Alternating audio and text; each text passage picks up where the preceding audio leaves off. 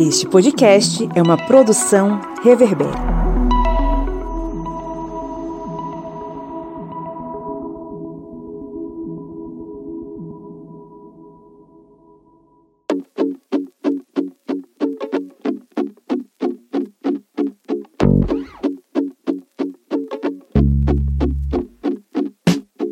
Olá, ouvintes, bem-vindos mais uma vez ao seu podcast sobre as ciências humanas. É o podcast do Historiante no programa da terça-feira, que é a Minipédia. Como sempre, a Minipédia está aqui para ser o seu conhecimento expresso sobre diversos assuntos das ciências humanas. Eu sou o professor Pablo Magalhães e comigo aqui estão o senhor Kleber Roberto. E aí, pessoal, beleza? E a senhora Joyce Oliveira. E aí, seus meninos e suas meninas. Estamos aqui hoje para mais uma vez, em clima de oração, trocarmos uma uma ideia sobre um conteúdo interessante. E hoje é dia de que, seu Kleber? Hoje nós vamos discutir um tema que é um tema muito recorrente, viu, pessoal? Para concursos, Enem, vestibulares. Então você pode preparar aí seu lápis, sua caneta, suas anotações e começar a pegar as observações dessa minipédia que é sobre estigmas e estereótipos na sociedade brasileira. É isso aí. Hoje é dia de a gente conversar sobre o modo pelo qual nós observamos e julgamos julgamos o outro de acordo com o filtro que nós usamos nos nossos olhos. Filtro esse construído pelo nossa, pela nossa formação cultural, nossa formação social. Mas isso é papo para daqui a pouquinho, porque antes, como sempre, nós temos os nossos recadinhos.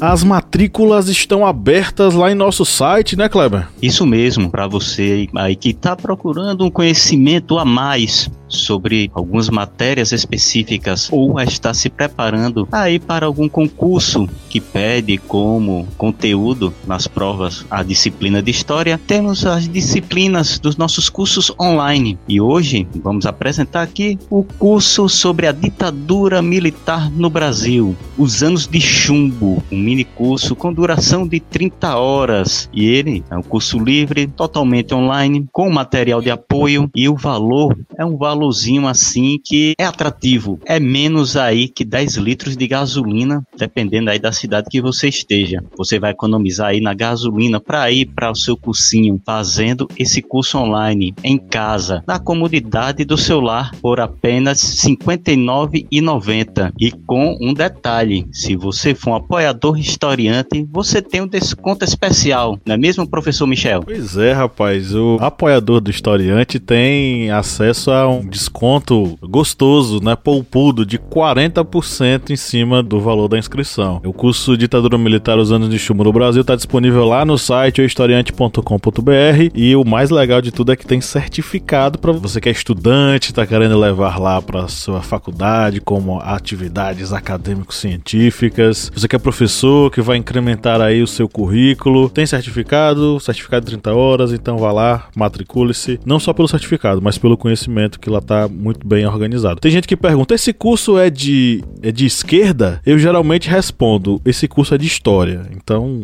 por favor, entenda que é um curso acadêmico responsável e não um panfleto de seja lá o que for. E aí, se você se interessou e ainda mais, né, no desconto, basta você se tornar um apoiador, né, Joyce? Pois é, você que gosta de ser uma pessoa muito sabida, uma pessoa muito sabida, que gosta do nosso trabalho, você pode ser um apoiador do historiante. E aí você vai ter um leque de opções, né? Você tem o desconto, desconto dos cursos, você vai participar dos sorteios, dos livros que nós recebemos das nossas parceiras, além de vários outros conteúdos que só os apoiadores conhecem, que só os apoiadores têm acesso. E é só pelo valor de quatro reais, né? Que hoje você não compra nem um litro de gasolina. Viu como a gente valoriza você? E aí, para isso, você vai lá no apoia-se.se barra historiante e fique sabendo mais, né, com a gente e apoiando nós também. Isso aí, o link tá na descrição desse episódio, vá lá. Você não vai perder tempo, você vai ganhar tempo, na verdade. Apoiadores, além desse desconto, né, tem acesso ao nosso sorteio mensal de livros das editoras parceiras. Todo mês tem um livro bem bacaninha aí pra galera concorrer e você pode fazer parte, ó,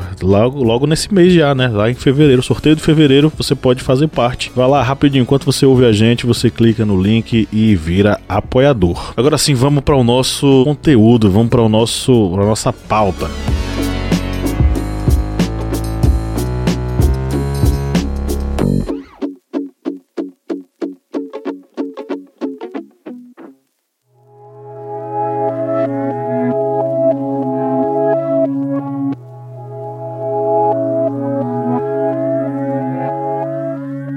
Bom, quem nunca julgou alguém, quem nunca pré-julgou alguém por aquilo que acha que a outra pessoa é. Esse processo é um processo, não vou dizer natural, porque na sociedade as coisas não são naturais, elas são construídas. Mas é algo muito corriqueiro, principalmente nas sociedades que apresentam uma grande diversidade de origens, de povos, de etnias, onde você enxerga o outro como aquilo que não sou eu. E geralmente é isso que faz parte da nossa construção da identidade, né? O que é a nossa identidade? É tudo aquilo que eu não sou vendo a outra pessoa. O que eu não sou, de acordo com esse espelho que eu tô olhando, serei eu. Parece papo de gente doida, mas nessa minipédia a gente vai explicar um pouquinho sobre isso. Entender os preconceitos, entender os estereótipos e entender os estigmas colocados sobre determinados povos tem a ver com a formação das identidades numa sociedade. O modo pelo qual eu consigo dizer, responder, né, na verdade, a pergunta quem sou eu. E é isso aí, né, gente? Para que vocês entendam de uma maneira mais simples, eu sou Joyce porque não sou Pablo, não sou Kleb e não sou você que tá me ouvindo. Essa relação é construída justamente com essa outra pessoa, né? Ou com esse outro grupo, com esse outro sujeitos. E aí o que é interessante da gente pensar é como se constrói visões distorcidas, visões sociais de outros sujeitos ou outros grupos como inferiorizados, né, por certos aspectos que podem ser sociais, que podem ser políticos, que podem ser econômicos, que podem ser estéticos ou linguísticos. E vamos lembrar que no Brasil não existe uma cultura homogênea. No Brasil existem várias culturas, porque no Brasil se formou uma sociedade aonde existe a presença da cultura africana, da cultura europeia, da cultura indígena e todas essas culturas, elas são formadas também de outras culturas, ou seja, também não são homogêneas. E por isso, dentro do Brasil existem essas múltiplas culturas, algo que durante nossa história em vários momentos se tentou se criar uma identidade nacional que fosse homogênea, mas só que a tentativa de se criar uma identidade nacional homogênea para o Brasil não teve esse resultado esperado e essa tentativa de se criar uma identidade brasileira homogênea vem desde o período imperial. Toda identidade nacional é, na verdade é uma. Acho que mentira é uma palavra muito forte. Mas toda identidade nacional é algo forjado. É uma algo identidade. Produzido. Isso. É uma realidade inventada, é uma, uma tentativa de introduzir, introjetar na cabeça das pessoas de que elas fazem parte de um grande grupo e esse grupo se identifica porque ó, nós somos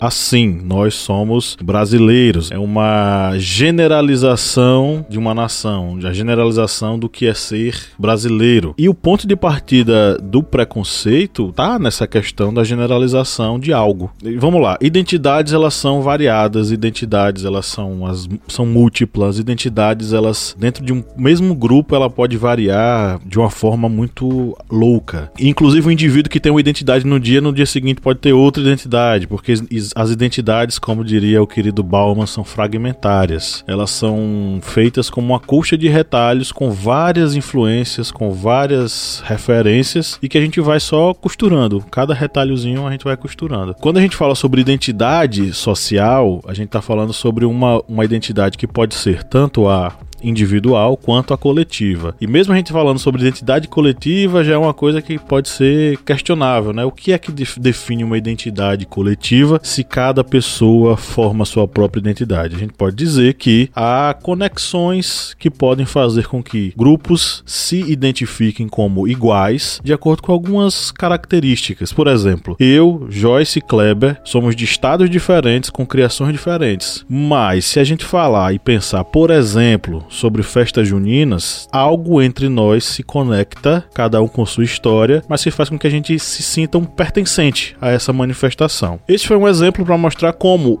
há possibilidade de se conectar. Mas como eu disse, toda identidade nacional que é forjada para ser, ó, brasileiro é assim, ela é uma mentira. Toda vez que a gente fala todos os brasileiros são assim, todos os brasileiros são assado, ou todos os baianos são preguiçosos, isso é uma das características desse processo que é a estereotipia. É você colocar uma pessoa dentro de um estereótipo. Esse, essa coisa, esse processo, né, que está muito baseado em superficialidade, ele é um processo preconceituoso. E é a partir daí que nasce a ideia de que uh, determinado fulano fulano ele é assim porque ele é de tal lugar, como se isso fosse uma definição simples e concreta e natural. Fulano é preguiçoso, por quê? Porque ele é baiano. Esse é um dos preconceitos que a gente mais ouve, né? Enfim, e que reforça a ideia dessa construção do preconceito a partir da, do estereótipo que é construído em cima da, das pessoas, né? Então, é, todo estereótipo ele parte da crença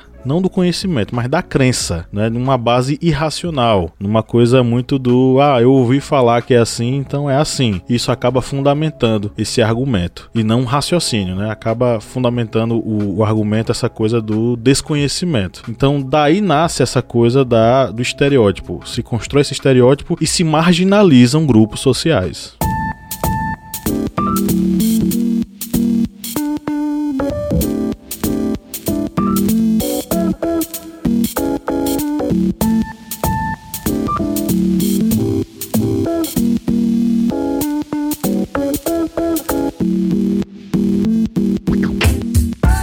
É bom pontuar que essa essa perspectiva dessa criação desses, desses estereótipos, ela é muito baseada na, nos processos de colonização. Os europeus, quando eles tinham contato com outros povos, justamente pelo desconhecimento, pelo não entendimento daquela forma de sociabilidade, eles construíam narrativas sobre esses grupos. E aí, conforme o processo é, foi se adensando, né, dentro do, do nosso país, foram se criando a partir das desigualdades econômicas, né? Por exemplo, a gente tem desigualdade desigualdades é, regionais e que isso se reflete muito é, fortemente na xenofobia que os nordestinos sofrem fora da região, baseado numa desigualdade econômica que atravessa aí os séculos e que coloca os nordestinos em um lugar que é um lugar, por exemplo, de atraso, de viver em um ambiente totalmente seco, de não conhecer o que, que entre aspas, né, o que é civilização. Isso tem a ver com esse desconhecimento também, mas ao mesmo tempo com uma perspectiva de ir para esses lugares, reconhecer esses sujeitos, mas ao mesmo tempo não ouvi-los ou não entender, né, por que, que a, as pessoas têm esse comportamento. Continuar colocando uma visão cristalizada que na verdade ela não existe, ela só existe na cabeça da pessoa que falou isso ou escreveu pela primeira vez e isso acabou sendo reproduzido. É, no Brasil, essa, esse problema, que já é um problema histórico, de se tentar muitas vezes inventar uma identidade brasileira ou então fazer com que haja esses estereótipos, esses estigmas, esse preconceito contra uma cultura diferente, vai fazendo com que haja realmente, como lembrado pelo professor Pablo, uma marginalização de determinados grupos sociais. Essa marginalização é ficar à margem da sociedade, não é transformar em criminoso, é ficar à margem daquela sociedade, já que a sociedade que seria uma sociedade, por exemplo, no período, no início do período republicano, seria a sociedade do litoral, aquela que estaria desenvolvida, aquela que teria acesso à informação, já a sociedade que ficava mais para o interior, para os sertões, não somente o sertão nordestino, que tinha esse preconceito muito pesado contra o sertão nordestino, mas contra as outras regiões, seria algo mais voltado para a falta de conhecimento, é, as crenças, até mesmo a barbárie. Ou seja, se criava esse estereótipo do litoral com relação ao interior do Brasil. E só lembrando essa questão da identidade nacional, que tentou se criar no período imperial, é porque depois da independência do Brasil, viu gente, não existia essa ideia de que eu sou brasileiro, todo o Brasil é unificado, todos pertencemos a uma nação. Não existia essa ideia de ser brasileiro. Isso daí foi tentar ser implantado a criação, a noção de uma identidade nacional, da identidade brasileira. Mas se tentava se criar uma identidade nacional de forma homogênea, ou seja, sem respeitar as diferenças culturais de uma região para com a outra. Outro momento em que se vai tentar novamente ter esse ufanismo nacional, de se criar uma identidade brasileira, foi exatamente com o Estado Novo, lá na Era Vargas. Novamente com a com a identidade de uma nação, com mensagens ufanistas, patriótica,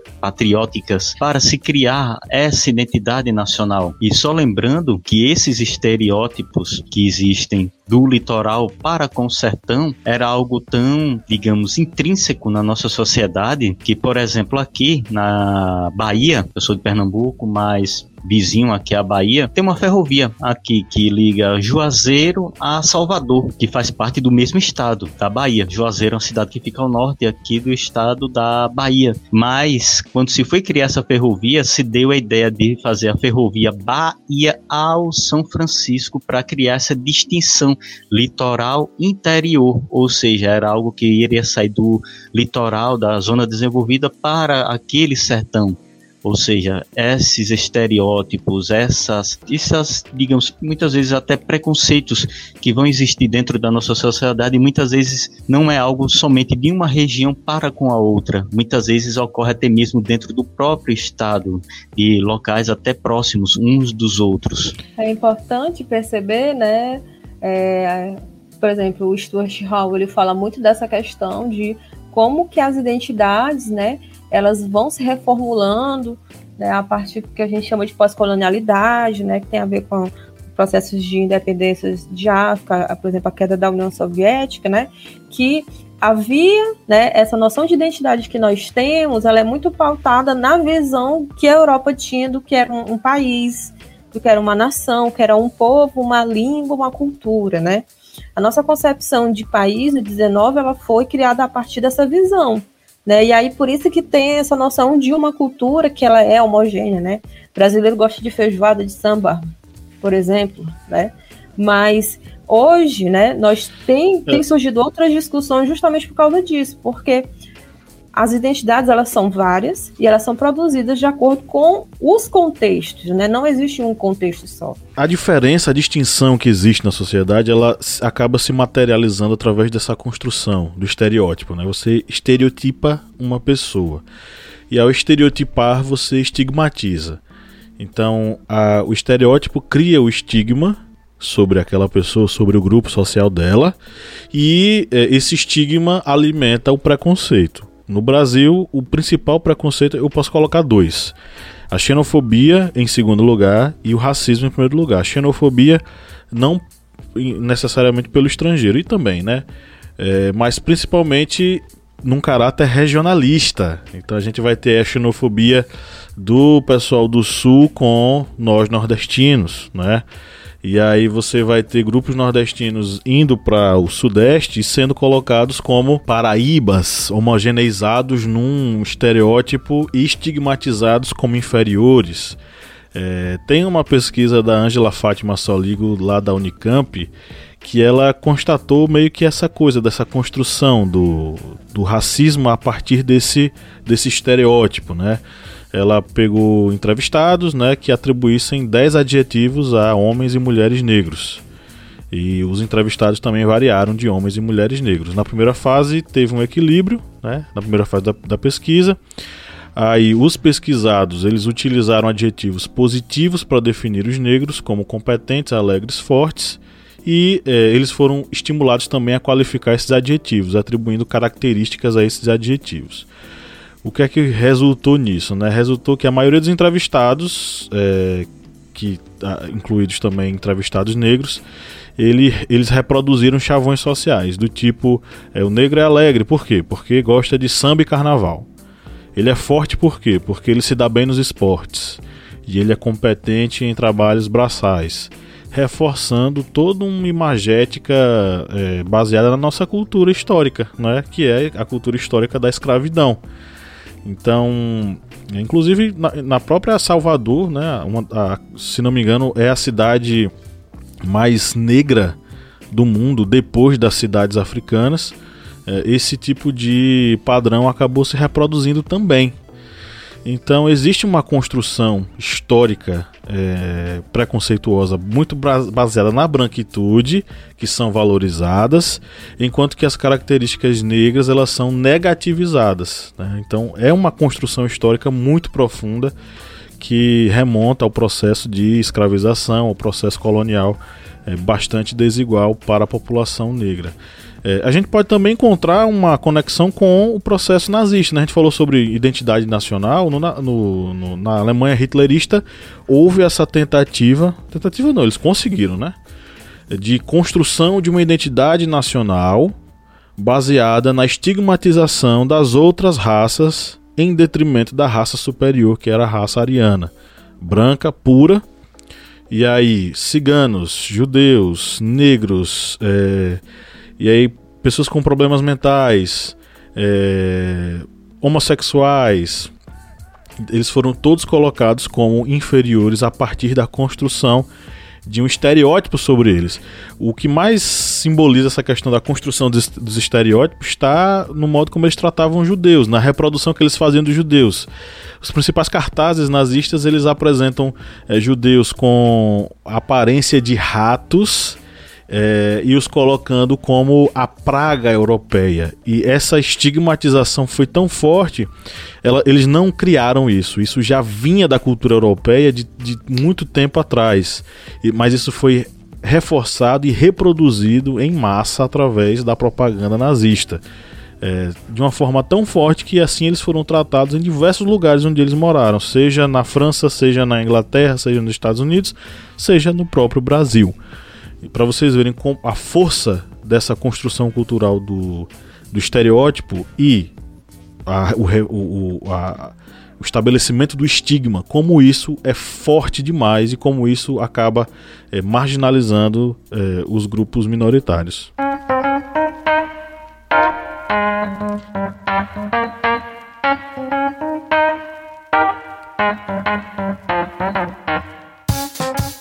Dá tempo para os últimos comentários. E aí, galera? Que, é que vocês querem falar aí nesse, nessa reta final de gravação? A gente pode citar outros exemplos, né? Por exemplo, como a islamofobia, né?